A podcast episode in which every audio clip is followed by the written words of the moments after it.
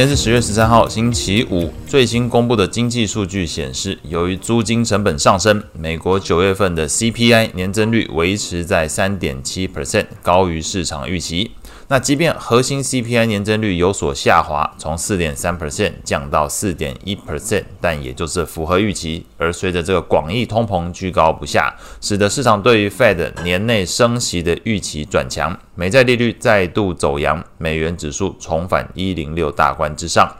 面对利率再度上升，平价面压力使得美股走势显得艰困。盘中这个调节卖压再度浮现，中场只有费半收涨零点三一 percent，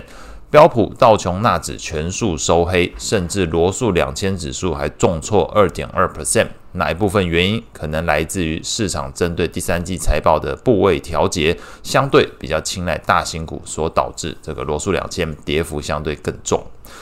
情绪面的部分，恐慌指数 VIX 上涨三点七三 percent，收在十六点六九。CNN 的恐贪指标维持在恐惧的阶段，指标读数有所上升，三十三升到三十五。整体盘面来看，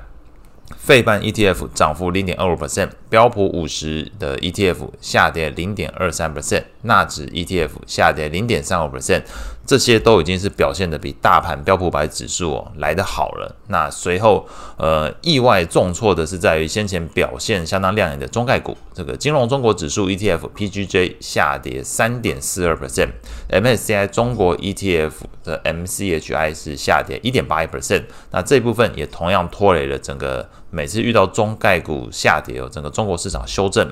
欧元区通常都很难逃过去哦，所以 MSCI 欧欧元区 ETF 那是下跌一点三一 percent，罗素两千也是在昨天产生一个重挫情况，那 ETF 的部分是下跌二点二六 percent。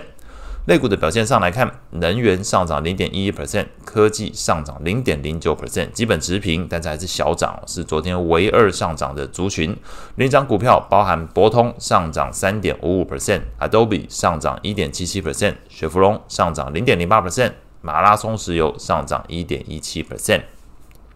个股消息的部分，达美航空昨天有公布财报，那虽然 EPS 优于预期，但是由于这个燃料成本上升，公司是下修全年的获利财测，拖累股价由红翻黑，下跌二点三一 percent。其他的航空相关类股哦，那即便是这个。呃，制造这个引擎啊之类的为主的这个波音股价也被拖累哦。那波音昨天是下跌二点四三 percent。那达美航空这个同业下跌没什么好意外的，只是重挫三点三七 percent。所以昨天这个达美航空的财报出来，大家才知道原来这个燃料成本会有这情形。那反而不论是呃同业这个航航空类股，或者是这个明明是属于工业类股的破音哦，都被昨天这个情况做了一个拖累的情形。那美债利率的部分，美国十年期公债利率盘中是一度上升十四点四九个基点，触及四点七 percent。那中场是收在这个四点五七 percent 哦，但还是呃上升幅度相当大。那两年期利率则是盘中一度上升十点一四个基点。重新回到五 percent 之上，那中场是收在大概四点九九 percent 附近哦，但是预期可能后续还是有可能站回到五 percent 的一个位置。那随着这个美债美债利率上升哦，这个债券 ETF 表现是相对比较疲弱，长天期公债 ETF TLT 是大跌二点七 percent，投资等级债券 ETF LQD 则是下跌一点零四 percent，高收益债 ETF HYG 下跌零点五三 percent。外汇市场部分，那随着这个美债利率走扬，美元指数是同步回升，上涨零点七一 percent，收在一零六点五七。那美日利差又再度扩大，昨天日元是这个续贬零点四九 percent。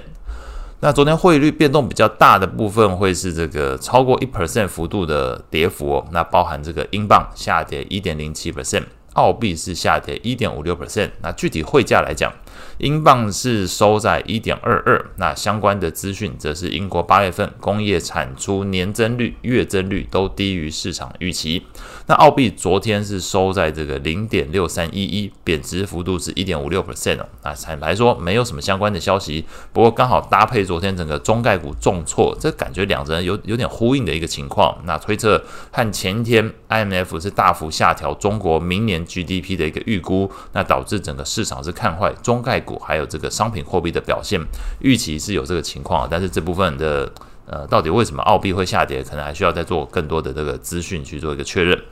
那后续关注的当然是今天的这个财报公布。那小摩、花旗跟富国银行都会公布财报。那以上是今天所有的内容，祝大家有美好的一天。